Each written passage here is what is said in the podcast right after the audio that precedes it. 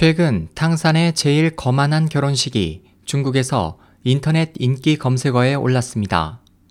당시 예식에는 30대의 롤스로이스 팬텀이 줄을 이었고 많은 스타들이 초대됐으며 신부 측 아버지는 현지의 촌 주임인 것으로 알려졌습니다. 중국 언론에 따르면 23일 오전 30대의 롤스로이스 팬텀과 기타 고급차들이 탕산 다리로 베이신 거리 쉐이안로를 가득 메웠습니다. 약 500m가 되는 이 차량 행렬은 많은 이들의 주목을 받았으며 행인 중에는 이 광경을 촬영하는 사람도 다수 있었습니다.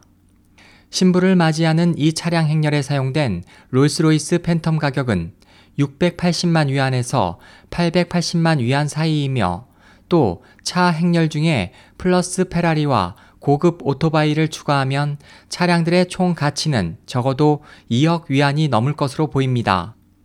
이 예식에 참석한 한 하객에 따르면 이 결혼식은 쉐이안로의 한 대형 호텔에서 개최됐고 한 테이블당의 식사 가격은 1만 위안으로 총 100개가 준비됐습니다.